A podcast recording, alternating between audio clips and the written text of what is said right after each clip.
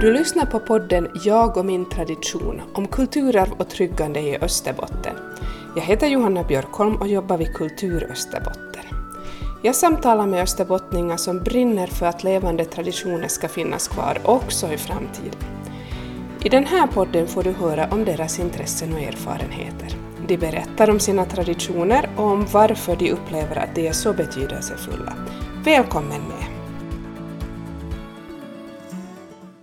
Idag är det den 9 december och jag har med mig Annika Wiklund Engblom som ska berätta lite grann om sin tradition idag. Välkommen Annika! Tack, uh, hej! Hej! Uh, idag så ska vi prata lite om, om berättande om muntlig tradition och uh, hur du uh, det här engagerar dig inom området. Vill du berätta lite grann om, om hur du kom in på det här? Alltså varför engagerar du dig i, i berättande?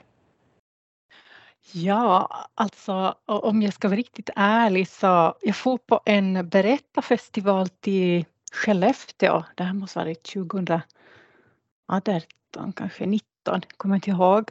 Och jag blev så fascinerad av det. Säkert det finns någonting i ryggmärgen tror jag nog som med, med det här intresset. Så, så när jag kom dit så att jag, eh, jag satt och grät när de berättade. Alltså, jag var helt emotionellt liksom, uh, påverkad av hur de berättar om berättande som pedagogiskt verktyg och, och, hur man kan som påverka människor och just det här med, med överföra lokalhistoriska arv, ja alltså många dimensioner kan man väl säga. Och, och sen efter det så några månader så kom en sån här Uh, information på Facebook om att de skulle ha en, en berättarretreat eller storytelling lab på Malakta här i Malax, ganska nära där jag bor. Och jag bara kände att ah, men det där måste jag ju få på så jag anmälde mig genast och, och så får jag, och det var liksom sådär life changing, alltså vi satt som, ja, vi var bara kvinnor, vi satt som en grupp kvinnor en hel helg och, och, och fick som verktyg. Det var med Lina Teiro och Ann-Louise Bertel då som drog det här. Och, eh, och sen så gick jag med där glöd och, och jag blev en del av den gruppen då. Mm. Jag känner som så här, ibland så känner man så här, nu har jag hittat min tribe så att säga med människor med samma intressen som en själv. Och jag tror att för mig så kommer nog som från eh, barndomen mycket med min mormor satt mycket och berättade historier. Hon skrev ju böcker om sådana lokalhistoriska grejer så det som, det som nog funnits där, det är någonting som är väldigt självklart tror jag. Så det är som lite ja. som att hitta hem. Det var häftigt. Ja. Wow. Mm. Ja, och Glöd som du nämnde, det är alltså nu då Österbottens berättarcenter som grundades mm. för några år sedan. Mm. Och eh, jo, jag, jag, känner ju själv sådär att, att det här med, med muntlig tradition och berättande har fått väldigt mycket större synlighet just med det här nu att, att folk som du nu då som brinner mm. för området har liksom hittat den här plattformen där man kan samarbeta. Mm. Mm. mm. Jag, jag, har som själv tänkt äh, sådär att, att i Österbotten äh, just jag har, jag har bekanta från, från andra delar av Norden som, som ser på sig själv som, de, de har som den här identiteten att jag är en berättare men jag har, tror inte att så många i Österbotten har, har haft det här tidigare att även om ju som berättande är en del av vardagen på väldigt mycket sätt att man som ser mm. sig själv som en berättare. Precis, och jag tror uh det här är ju som ett av målen med glödföreningen och att lyfta det här som någonting som man faktiskt kan göra och kan som träffas kring. Så, så de hade ju också, när Lina det drog ju när det var pandemin så fick vi ha det som digitalt men hon drog ju en berättarcafé ledarutbildning online till exempel. Att, och det är ju inte någonting som är svårt men, men man behöver kanske ha en trygghet av att veta hur kan man göra och så där. Så att ja, nej, det är väl kanske ingenting som man som, man tänker mer som sådana här stand-up komiker eller något sånt som är berättare eller proffs på, på sånt sätt. Men jag måste säga från mitt eget perspektiv, som jag har studerat psykologi hela mitt liv från olika perspektiv, då, pedagogisk psykologi och, och så och jag tänker som eh, jag ser egentligen det här berättandet som någonting väldigt sådär Eh, för, för hälsa och välbefinnande och för välmående och helande och att få uttrycka liksom någonting eller dela. För det är intressant som den här retreathelgen som, som vi var på då så man kan ju säga det blev så tydligt att när någon berättar någonting så upplever du själv samma sak men genom din egen referensram. Så om du har 12 stycken som berättar så upplever du 12 historien men, men med dig själv på något vis som, som eh, referens om där du bearbetar dina känslor i förhållande till det som berättas. Mm. Så, så jag använde ju, jag tog in det som i mitt jobb när jag jobbade som projektledare på Folkhälsan till exempel. Där vi, målet ju var att få ut familjer i naturen. Och vi hade mycket workshops också för lärare och hur, hur de kan tänka som att ta mer, mer natur i, i, i undervisning och sådär. Och, och, och, då utgick vi mycket från att, att de skulle som försöka hitta de här berättelserna hos sig själv där de har upplevt någonting i sin barndom till exempel i naturen och, och kunna som hitta vad betydde det för mig och, och, och sen blir det som väldigt kraftfullt när alla sitter och så delar de och någon berättar när de hoppade i hö och kände den här lukten. Alltså, man upplever det själv med hela kroppen och känner den här doften ja. och, och sånt så där så att, så att jag det, är ett kraftfullt verktyg som, som är väldigt enkelt egentligen, för det handlar ju inte om något mycket annat än att man möts som människor och, och lyssnar på varandra. Mm, precis. Så, så det här liksom, din approach till, till äh, det här berättande, så in, inte så mycket scenkonst utan mer det här liksom som ett redskap för att, att få människor att, att mötas och, mm, och dela mm. med sig. Ja. ja. Jag kan ge ett exempel på att alltså, jag är lektor i pedagogik vid Umeå universitet nu och jag menar pedagogiken så är ju berättandet ett verktyg för läraren och det som jag har sett på så är bland annat alltså, i digitaliserade sammanhang att hur man som kan mötas som människor trots den här tekniska liksom, vad ska man säga, väggen mellan och, och då var jag på en konferens där en hon var från New York, hon, hon, var social, hon undervisade socialarbetare och hon hade ett sätt som var helt fantastiskt. Hon, hon, bad, hon satte en lista att för varje lektion de skulle ha online så fick de skriva in sig på listan att, att eh, det är min tur att dedikera den här uh, föreläsningen till någon i mitt liv.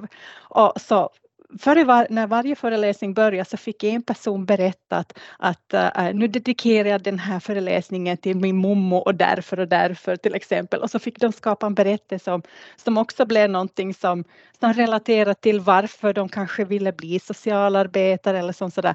Och jag tyckte att jag blev riktigt som sådär salig när jag tänker på det, för det är ju som så fantastiskt att man, att man skapar och bondar kring berättelser där helt den här tekniken försvinner, alltså det blir inte mm. som den här tröskeln som, utan genom berättelsen då så, så försvinner det problemet. För det är ju ett problem ganska ofta nu när man, när man ska träffa människor online och, och man inte känner varandra från förr och sådär. Ja, precis, vad häftigt. Ja. Men äh, jag vet ju då, du pratade om, om äh, ditt projekt i folkhälsan, så där vet jag ju att ni har jobbat ganska mycket med, med så här traditionellt eh, segenmaterial med, med berättelser om, om övernaturliga varelser och, och, traditionella berättelser om platser och så här. Kan du, kan du det här, berätta lite mer om, om den här aspekten? Ja, ja, och där tog vi ju dig till hjälp bland annat. Yes, tack. som expert. Eller, eh, det var ju som så att pandemin kom och vi kunde inte träffa grupper. Planen var ju att vi skulle ut och samla människor i naturen och liksom därifrån bygga den här verksamheten. Men, men istället så blev det mycket att vi skapade material så att människor kunde som far på egen hand ut. Men att de hade ett mål genom att, att det fanns ett material som stödde dem att, att gå ut. Då. Och äh, då tänkte jag, men vad, vad, vad kan som vara så lockande då? Ja, men kanske berättelser som handlar just om olika platser och, och då i det skedet så hade vi också, jag hade fyra praktikanter som, som var med mig här i Vasa där jag satt och, och, och vi funderade att, att vi skulle hitta som att de kan som skapa någonting i sin lokala bygd och, och det var där som vi frågade dig då som var expert att, att var hittar vi sägner och legender som är lokal liksom förankrat på i Närpes och, och i Kokkola och det var i Bennes och ja, många olika ställen. Och, och hur vi som genom de här legenderna som fanns där skulle kunna som skapa berättelser eller nya sagor eller som sådär och, och koppla till exempel utelekar så man ska kunna leka. Så det, vi var i Vörå och skapa en hel som vad ska man säga, drös med lekar som förknippat till Trollberget till exempel. Mm. Och Trollberg finns ju som på alla orter i princip. Det finns knappast någon ort som inte har ett eget Trollberg. Så, så det är ju någonting som man kan överföra då till, till andra. Men en kul grej som jag minns var ju det där med Närpes där det var många som, eh, eller var det eh, det här med blåelden som man kunde ja. se i skogen minns jag. Och den vävde vi ju in i en saga som, som skrev då kring, kring liksom en saga som ska som aktivera familjer till att göra själv i skogen och leta skatter och upptäcka och, och uppleva naturen med hela kroppen som vi tyckte var viktigt. Vad har ni fått för, för typ av, av respons på det här sättet att, att just använda traditionellt material för att, att liksom på något sätt förankra barnfamiljer i skogen om vi säger så? förank ja, alltså jag tycker att det har tagits emot som väldigt positivt men, men kanske inte återkopplat på det viset som, som kring det här lokalhistorien som, som jag tänker utan ja, för det är mer som så här att föräldrarna så har småbarn och, och så ska man ut och det är mycket praktiskt och, och som sådär så att det, det i den situationen i livet så är det väldigt mycket mm. det här praktiska som gäller. Och, så vi har inte fått så mycket återkoppling på det, som jag kommer ihåg nu. Men eh, ja. Mm, precis. Nu, nu, är det ju som så att, att just det här med, med, med berättande och, och, och muntlig tradition, att, att det är ju så otroligt invävt i, i liksom livet. Att, jag vet inte, kan, kan man som ens föreställa sig ett, ett liv där man inte skulle finnas berättande, alltså en som man skulle tänka så där liksom traditionellt berättande, om vi skulle tänka mm. bort allt, allt liksom som handlar om berättande om någon slags traditionella teman, alltså det är ju jättesvårt. Mm. Mm. Jag, ja. jag, jag, försöker tänka lite grann att, att hur skulle ett, ett samhälle se ut, vår, vårt samhälle se ut om, om vi inte skulle ha liksom berättelser om tomtar, vi skulle inte ha berättelser mm. om, om liksom livet förr i världen och vad, vad som var viktigt. Jättesvårt att föreställa sig verkligen. Nej, men vi skulle väl vara robotar då. ja, på något sätt. Jag menar berätt, att, att berätta är att vara människa tycker jag. Ja. Och, och, det är ju som hur vi skapar mening i vår tillvaro. Hur förstår vi det där att vi är mörkrädda mm. till exempel? Eller hur skrämmer vi barnen att de inte ska gå och falla ner i brunnen? Ja, vi mm. berättar om brunngubben. Ja.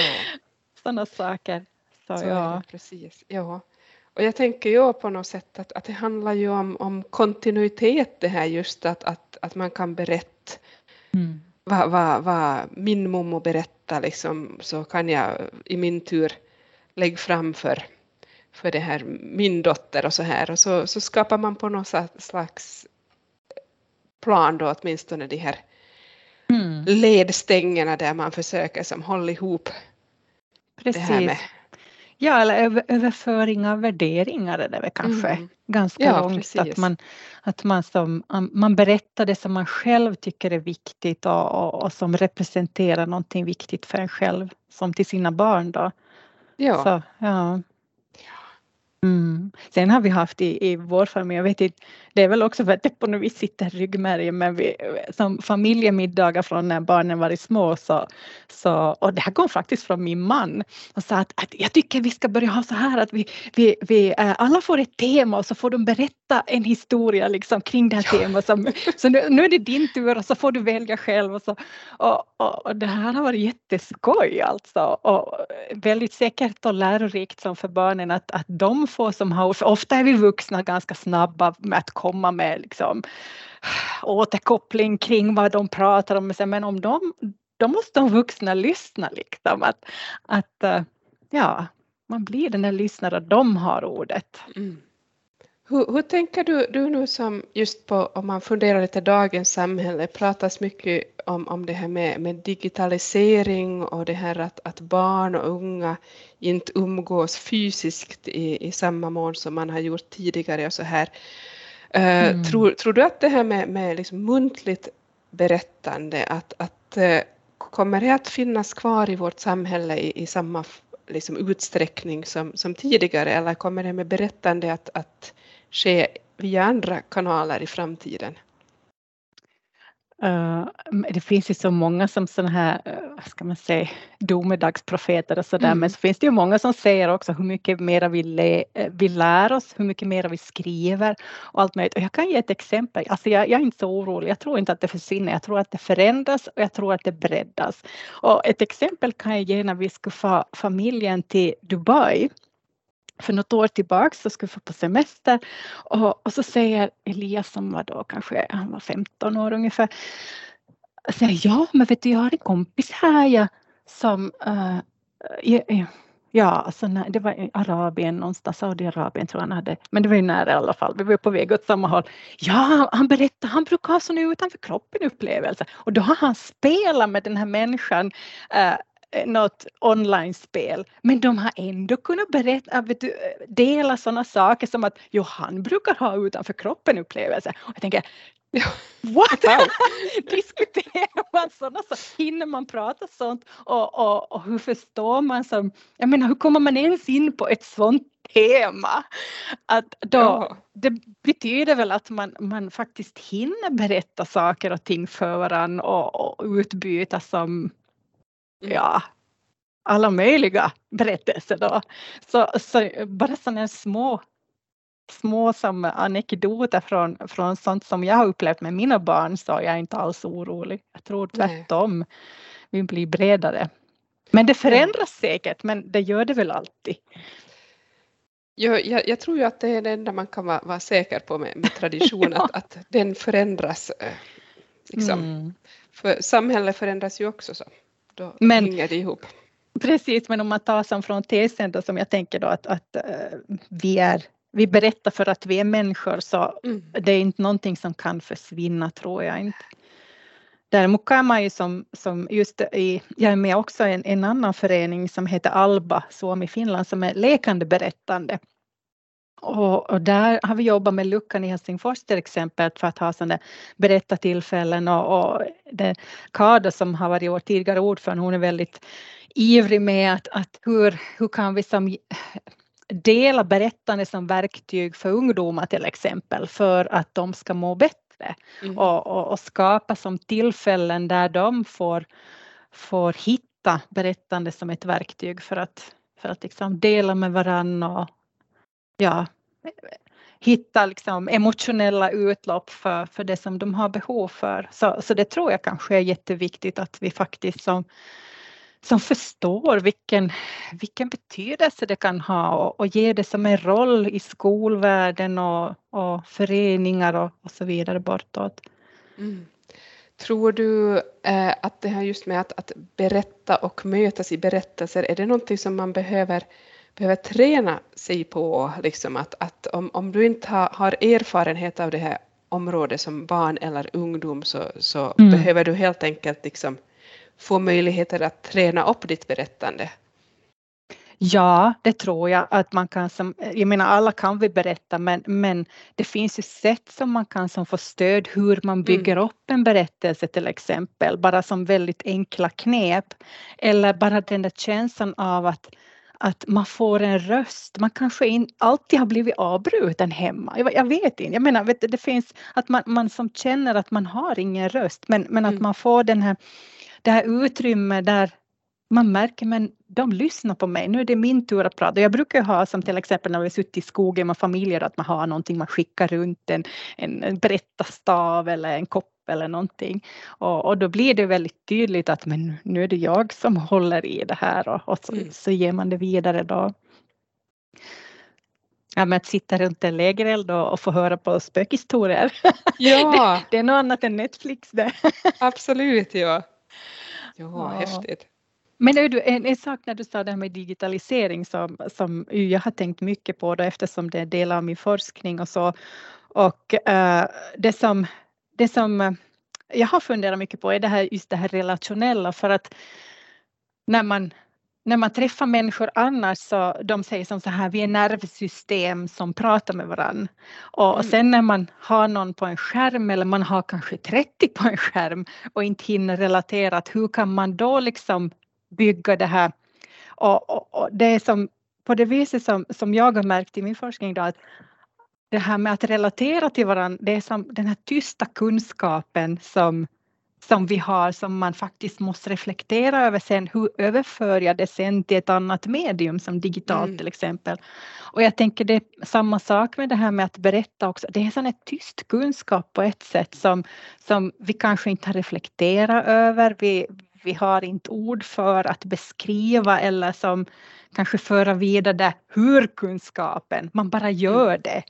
Så, så det tror jag nog är, viktigt just det här med att, att att det finns som forum där man får kultivera och diskutera det här och sen också visa vad det kan vara på olika sätt.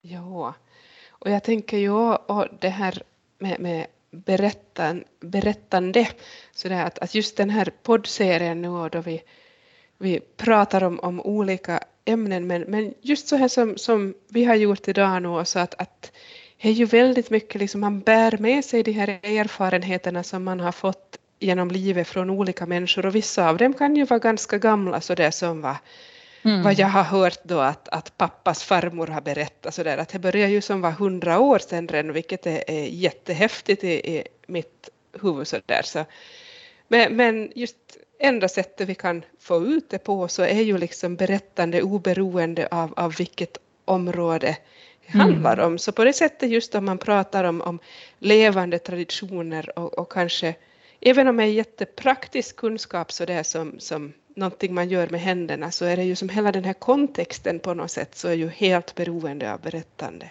Mm, mm. Och, och sen också att man, man faktiskt ger alla en röst. För vi håller på med vid Umeå universitet också fundera på sådana normkritiskt tänkande i, mm. i skolvärlden som säger, och, och, och hur förändrar man attityder och, och, så, och jag tror ju att där är ju berättelser ett otroligt viktigt verktyg för att förstå en annans verklighet men också att ge röst åt dem som kanske inte hörs i, i vardagen och så där att, att så, ja, arenor för berättande är viktigt. Mm. Och där tror jag nog digitala spår har sin roll att, att, men sen är det ju kanske att de som borde se det här spåret inte går dit så att det är ju att hitta Nej, det här, hur sprids det på, på bra sätt och, och där mm. är nog skolorna jätteviktiga. Ja. Men jag tänker där är ju också det här just när man pratar om, om, om digitalt berättande, det finns ju så många olika liksom, vad ska vi säga, lager eller metoder av, av det här digitala, att, att just om, om du, du och jag nu som, som pratar med varandra över datorn idag att, att, och spelar in, in det här eh, samtalet, så i princip så, så, är ju det här också en form av, av digitalt berättande om man vill se det på det sättet som kommer mm. att, att publiceras via nätet. Och det betyder ju egentligen att, att det här, våra berättelser nu i den här formen så, så finns tillgängliga en, en längre tid så att på det sättet kan man ju också se mycket digitalt berättande som en enorm resursbank, att, att det gäller mm. som bara att, att hitta det man är intresserad av. Absolut. Om jag går tillbaka till det folkhälsan-projektet så, så jobbar vi ju jättemycket på det viset också att, att skapa som en digitalt tillgänglig bank med mm. Berättelser och aktiviteter och inspirationsmaterial som just som som, som man kan hitta lätt, som blir kvar helt enkelt. För digitala spår blir ju ofta kvar ganska länge. Ja. Så, så ja, man ska utnyttja det mervärde av den här digitaliseringen på, på bra sätt. Ja. tror jag på. Samtidigt som jag ju nog tror att, att det här fysiska mötet och just som du börjar med här att berätta om det här liksom att hitta, hitta sina människor så här genom berättande att, mm. att är ju nog som det är ju stort när man liksom känner det här att yes, här klickar det. Att, mm, mm. Tror jag är mycket häftigare fysiskt än att göra det. Så är det. Absolut, om jag går tillbaks till den, den helgen, alltså vi skrattade, vi grät, vi liksom funderade, reflekterade och sen så jag bara kände när äh, vi satt sen på, på bastulavan och, och tillsammans. Jag tänkte, men vilket privilegium att få, få träffa människor så här och över generationsgränser mm. och få dela av sitt liv och få lyssna till andras liv. Alltså, vad kan vara större än det, tänker jag då. Ja, häftigt. Men man kan berätta på många olika sätt, att det kan ju vara det också som är viktigt. Och, och vi ska faktiskt på teater imorgon på Heiman. Och ja. det ska bli så skoj att få, och det är ju en sorts berättande och där mm. man själv som upplever det här lokalhistoriska kontexten av den pjäsen och, och kan som känna igen som sig själv och sin egen familjs historia i relation mm. till, till det historiska som berättas då. De känslor som spelas upp. Berättelser är väl känslor egentligen, det är det som ja. berör oss. Och det finns ju berättelser på så mycket olika plan i samhället där man, där man funderar på det. Mm, mm. Mm. Sen kan man ju använda berättande för manipulation också. På ja. gott och ont, så det är ett verktyg som i händer på olika människor kanske blir destruktivt. Ja, och här har vi ju tyvärr sett, sett mycket exempel på i, i världen under de här senaste åren, verkligen. Ja. Mm. Ja, så, så om vi ska sammanfatta nu på något sätt så, så berättelser är att vara män, människa och, och människor så har alltid sina sidor. Mm, mm. Och berättelser ger oss en, en kontext så där till vem mm. vi är i historien och till varandra. Ja, skapa identitet och meningsskapande ja. överlag i relation till de känslor man har.